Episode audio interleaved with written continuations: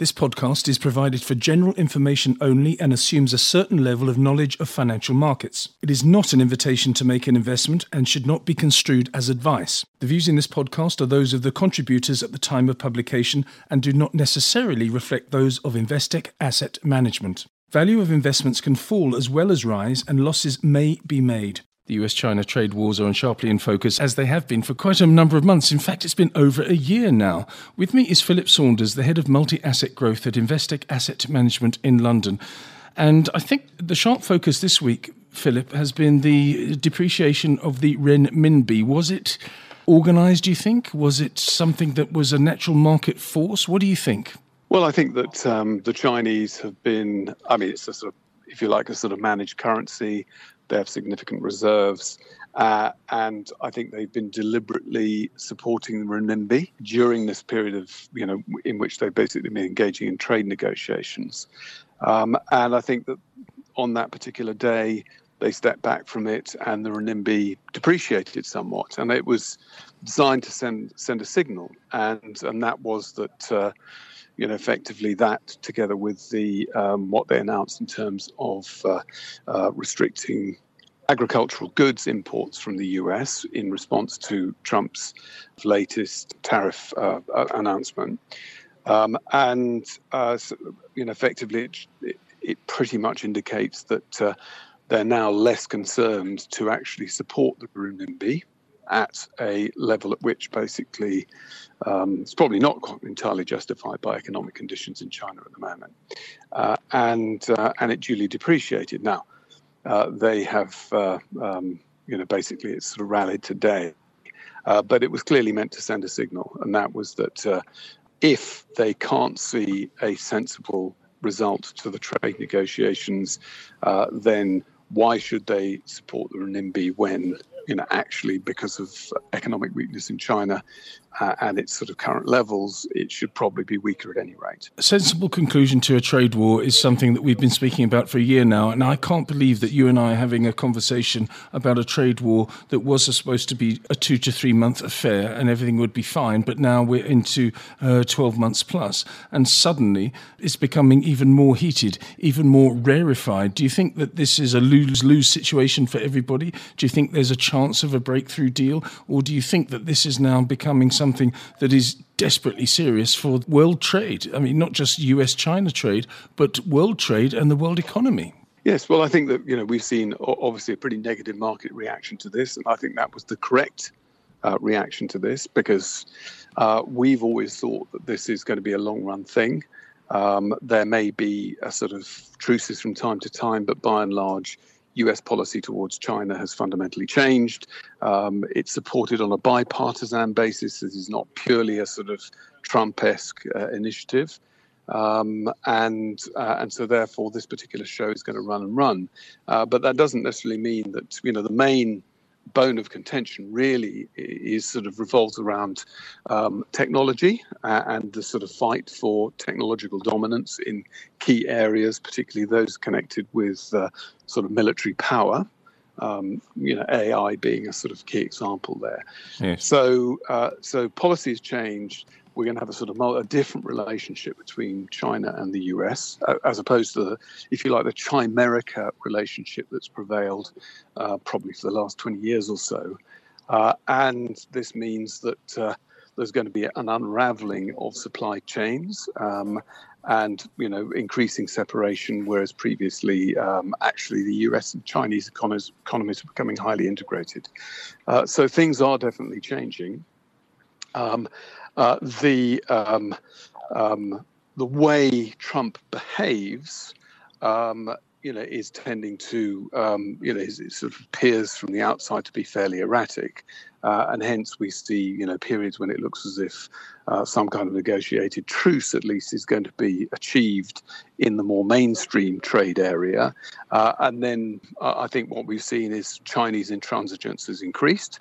You know, they're they're they're not prepared to be sort of pushed around, to sort of simply be dictated to by uh, by the Americans.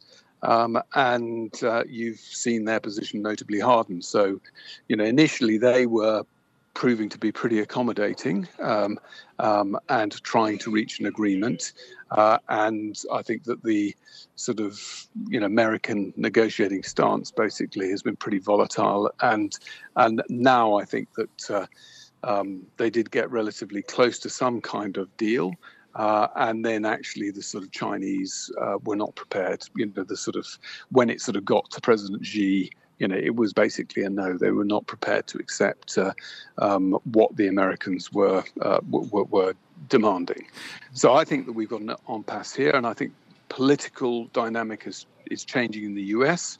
Uh, we're already into an election campaign, yes. um, and um, and and and Trump basically um, wants to appear to be tough in terms of you know facing up to China, um, and uh, and so therefore you know both sides have got less of an incentive unless markets really fall apart and we sort of you know end up heading into recession, which we can't rule out.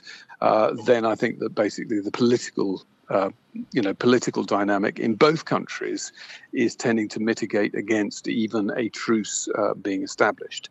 Uh, and combine that with evidence of you know basically weakening economies um, and um, that is you know not a particularly healthy situation for uh, markets um, you know when equity markets basically pushed in the US they pushed up to new highs recently um, I think that was sort of you know wrong. It was sort of response to uh, the possibility of an easier monetary policy being you know lower interest rates. Uh, um, I shift in uh, Fed policy. Um, and um, but but the underlying reality is about growth and concerns about growth uh, and they're clearly not sufficiently discounted at the moment. Simple question for you now. Is China a currency manipulator? I'm looking at it from the US point of view now. Are they manipulating the currency in response? And the only response they can have to the tariffs that are uh, currently being imposed, the extra tariffs being imposed on their goods. In other words, uh, 10% on $300 billion worth. Are they manipulating the renminbi? Well, I mean, they are managing the level of the renminbi, um, but are they forcing it? Um, um, are, are, they creating the conditions for um, uh, to create a very competitive renminbi? Um, and you know, the evidence seems to suggest that the renminbi uh, is not undervalued at the moment. Um, and so, therefore, that aspect of the accusation uh, made by the U.S. Treasury, you know, at the behest of President Trump, um, you know, is it doesn't really stand up to scrutiny. Uh, so the way these things work is that you know effectively it's a long old process. You know, effectively uh, the case is taken to the IMF. The IMF review it, and they uh, and then they they can adjudicate. Um, but that takes well over a year. So really, this is you know this is politically motivated. You know, this is uh, um, Trump signaling, you know, how strong he is relative to China in terms of negotiating stance, yes. uh, and U.S. frustration with the fact that the Chinese basically are hardening their position. Uh, so it's about politics. It's not really about sort of economics. So yes, uh, the Chinese cu- currency, um, you know, the, the, the capital account uh, is is not open. Um, and the level of the Chinese currency is managed against a, a, an undisclosed basket of currencies. It's, it used to be managed relative to the dollar. That changed a number of years ago. Um, and um, but but the idea that uh, the Chinese are pursuing policies to dramatically undervalue their currency in order to secure competitive advantage, I, I think is is just wrong. You could level that accusation in a number of other areas. Japan, for example, um, where the yen is materially undervalued, uh, and they pursued obviously an aggressive policy of QE, um, and indeed the euro, um, where the ECB basically has pursued uh, a policy that is re- has been directly focused on keeping the euro at sort of undervalued levels, even though the euro area continues to run a material current account surplus. Let's look at it from the Chinese point of view now, Philip, and let's say that perhaps the United States are imposing tariffs in order to indulge themselves in a sort of sovereign, puerile competitiveness game, if you like. Well, I mean, I, I think that um, that from a Chinese perspective, you know, the Chinese you know, have um, you know they, they they have sort of pursued policies whereby they've been you know, they, they become a sort of the outsource manufacturer of choice for many US companies. Yes. Um, and, you know, that's been historically on the basis of, uh, of uh, very low wages um, and, um, you know, excellent infrastructure um, and, you know, you know, a, a sort of well-educated population, etc. And, uh, and that's been enormously to America's benefit. Um, and that's shown up in the profitability of many uh, American companies. And it's obviously been one of the factors that's been, if you like, driving uh, US um, equity outperformance relative to other markets because, you know, this relationship has worked very favorably for the US. Uh, and the Chinese basically. Um, do a lot of effectively assembly work. So they basically run trade deficits with the likes of uh, Japan and Korea and, uh, uh, and Taiwan. Um, they assemble the kit uh, and they run a capital account, uh, so current account surplus with or trade surplus with uh, the likes of the US. Okay. and and they have sort of you know that that that's been in play. Um, the Americans are now trying to unravel that. Yes, and um, um, yet they've been the major beneficiaries of this for many years. So the American sort of propaganda really is that uh, you know China has behaved outrageously and runs an you know unsustainable uh, trade surplus with America. Um, it's robbing America, yes. uh, and um, the Chinese have a very different view about that relationship. Now it's very true in the area of key technologies. Uh, that the Chinese have been sort of pretty aggressive about uh, trying to catch up um, and trying to buy, and in some cases, uh, um, um, steal, um, uh, you know, U.S. technology. Um, and but we've seen that uh, in many cases in the past. You know, the U.S.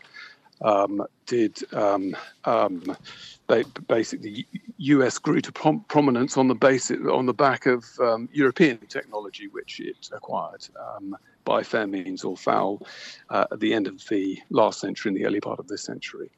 So this has been going on for many years. That that that that that happened. So the Chinese have been doing no different, really. They might have been more efficient about it, um, you know, simply because of the role of the state and so forth. So we've got a complete standoff now, and um, and, and I think that this one is is um, uh, you know has the potential to run and run, and that essentially is not particularly good for global growth. Uh, and what's not good for global growth isn't actually particularly good for growth assets, particularly equities. You've almost answered my last question, which is this going to run and run? Because again, I go back to something I said in my introduction.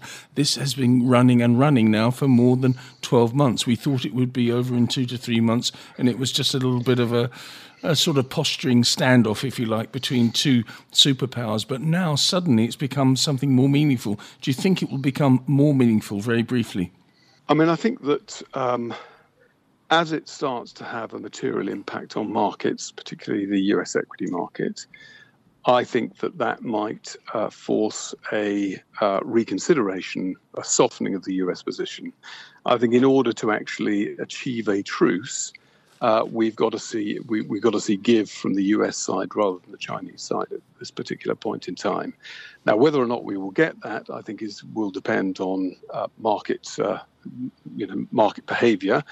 Uh, and if the US equity market is uncomfortably weak in a run up to an election uh, and the US economy is also weak, uh, then I think that that might become the overriding factor. But at the moment, basically, the Trump team's sort of calculus is that the U.S. economy is strong, the Chinese economy is weak, um, and that um, and that continuing uh, to uh, uh, to behave in this particular way, combative way, uh, is uh, you know the, the, the, Chinese will will will give in first.